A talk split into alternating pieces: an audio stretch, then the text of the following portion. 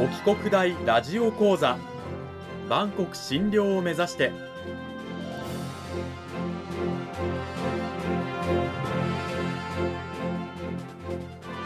番組タイトルにある万国診療とは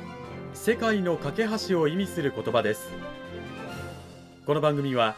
アジアの十字路に位置するここ沖縄にある沖縄国際大学で日々どのような研究や教育が行われているのかを発信していく番組です。案内人はラジオ沖縄アナウンサー小橋川響が務めます。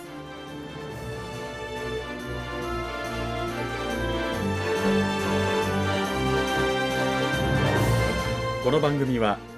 沖縄国際大学の提供でお送りします。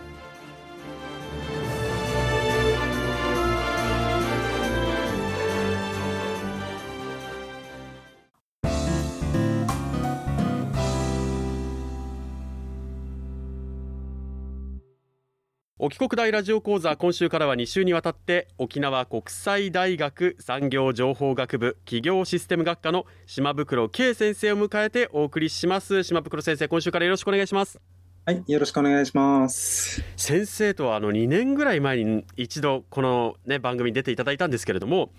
その時にねズームの収録だったんですがあの画面越し先生ずっと立ったまま 話をされてたのが印象的ですけれどもね さてそんな島袋先生をお迎えして内容に進めていきたいと思いますがまずはその前に先生自己紹介をお願いいたしますはい、えー、沖縄国際大学産業情報学部、えー企業システム学科のですね、島袋圭と言います。えー今日もですね、立って収録をさせていただいております。普段はですね、えーいわゆる体育の先生をやっていまして、沖縄国際大学のサッカーの実技であったりですね、あとは講義としては健康と運動の科学というですね、健康教育についての講義を持っています。で、専門の研究はですね、まあ、健康教育全般をやっていて、まあ、子供から大人までですね、えー対象に健康についての研究をやっております。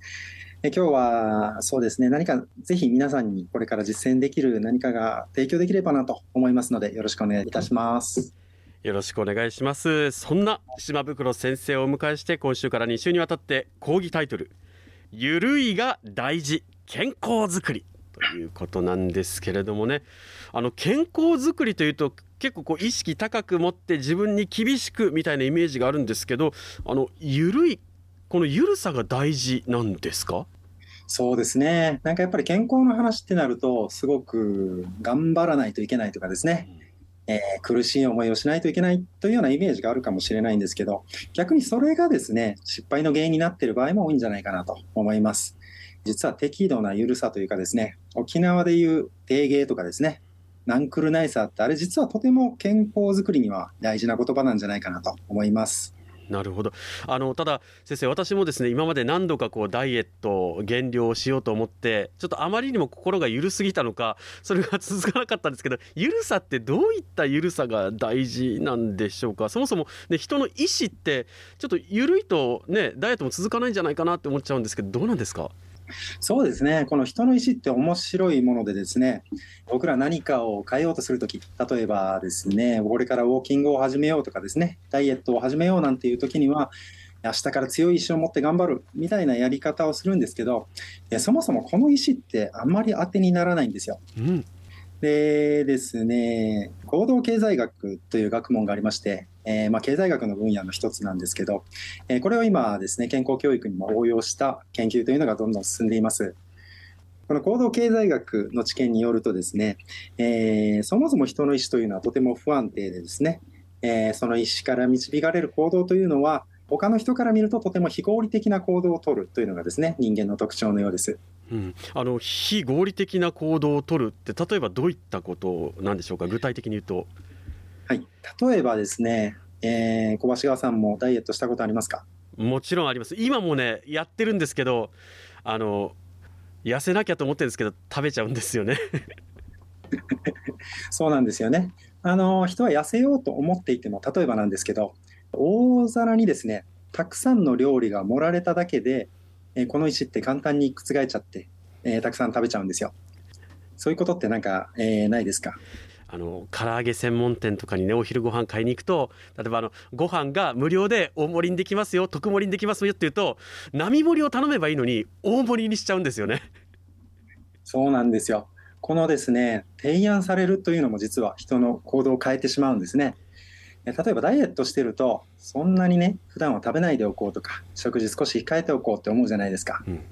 でもですね店員さんに大盛り無料ですよとかですね大盛りもできますよ。これを言われるだけでですね、えー、人はお腹が空いていようがいまいが、ダイエットをしていようがいまいがですね、大盛りを頼みやすくなるということがですね、分かっています。なるほど。これが行動経済学でいうところのこの人の意思が不安定ということになるわけですよね。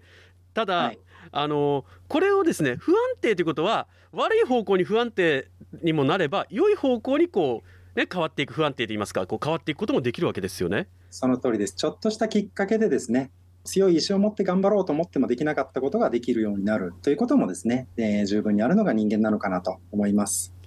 そういうふうにですね良い方向に変えていく、まあ、この話をですねラジオを聞いている。そう私もダイエット何度も失敗していますってリスナーの皆さんにもですね ちょっと伝えていただきたいんですが行動を変えるために我々がねやっていけばいい工夫みたいなものって先生どういったものがあるんでしょうか？そうですねいろんなやり方があると思うんですけど今日はですね行動変容技法というものをですね一つ紹介したいなと思うんですよ。うん、でこの行動変容技法まあ名前はですねすごく難しそうな名前をしていますが実際には皆さんが普段からやってる工夫もですね、えー、含まれてるんじゃないかなと思います。例えばですねオペラント強化法という方法があります。オペラント強化法、えー、はい、えー、これはですねいわゆるご褒美なんですよ。人参作戦ですね。うん週3回ね、えー、ウォーキングをしようと目標を立てた人がいたとします。で、まあ、ただ歩くだけでももちろんいいんですけど、えー、3回やるというですね、目標を達成できたら、週末にはビールを飲んでよいとかですね、えー、こういったやり方になります。なるほど。餌の人参をぶら下げておいて、達成したらそれを食べていいぞ、これをやっていいぞっていうご褒美方法、これがオペラント強化法。はい、そうですね。うんあと他にもですね、まあ、スモールステップ法という、えー、方法もあります。まあ、これ名前のイメージの通りなんですけど、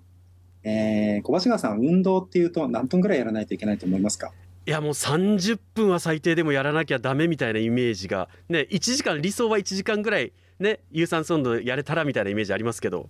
そうですよね。で、この30分やらないといけない、または1時間やらないと効果が出ないんだろうと思っていること自体が、えー、そのですね、運動を始めさせないというかですね、バリアになっちゃってる部分ってとても大きいと思うんですよ。うん、でも実際にはですね、えー、短い時間、5分や10分、えー、運動を行うだけでも効果があることは分かっていて、うん、えまずは空いてる時間の5分でですね、え家の周りを歩いてみるとかですね、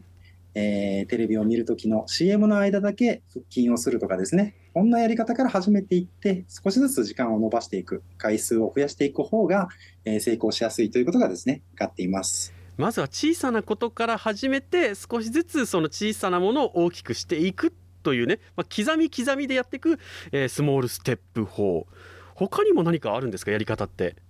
はい、あります。えー、今度はですね、環境改善法というのがあります。環境、えー、小林川さんお菓子好きですか？大好きですね。あの目の前にあるとやっぱ食べちゃいますもん。そうなんですよ。この目の前にあると食べちゃうというのがですね人の本能なんですね。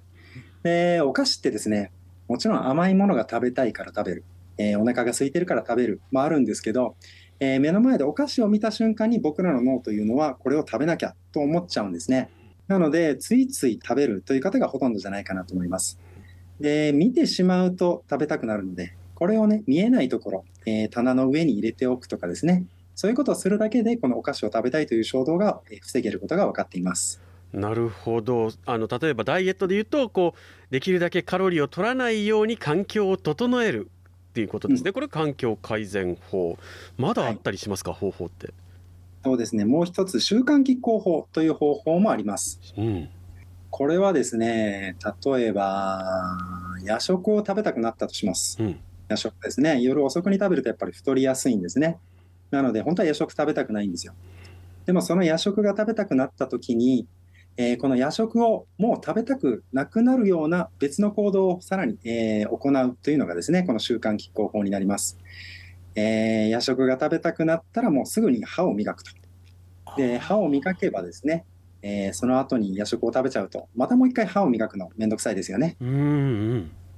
というふうにですね、自分の欲望というか、えー、衝動を抑えるためにですね、別の行動をとるのがこの習慣拮抗法になっていきます。なるほど。今言ったねこうご褒美を用意するオペラント強化法。小さなことから始めるスモールステップ法。ね。えー、欲望に負けないように環境を整える環境改善法と習慣拮抗法という、まあ、4つの方法があります。皆さん聞いてましたか？これ1つでも取り入れてちょっと変えていくことが必要かなと生活をね思いますけれどもちなみに島袋先生はこの4つの方法で何か普段の生活の中で取り入れていることってありますか？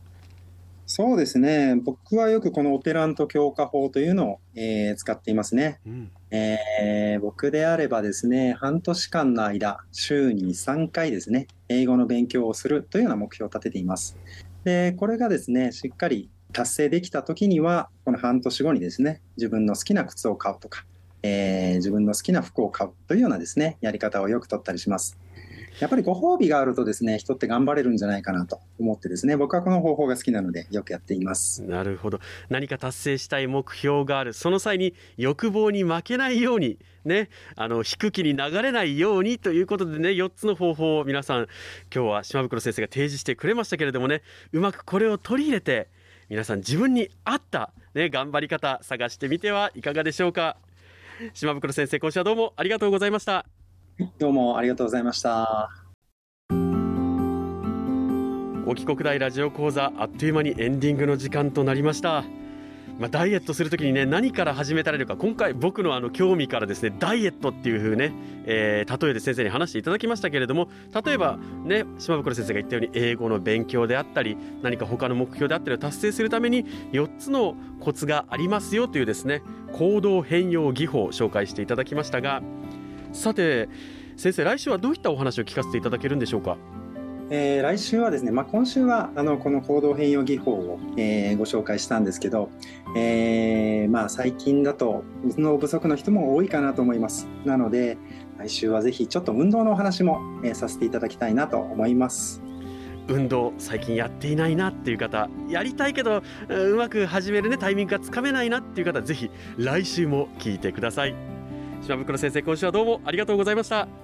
はいどうもありがとうございました。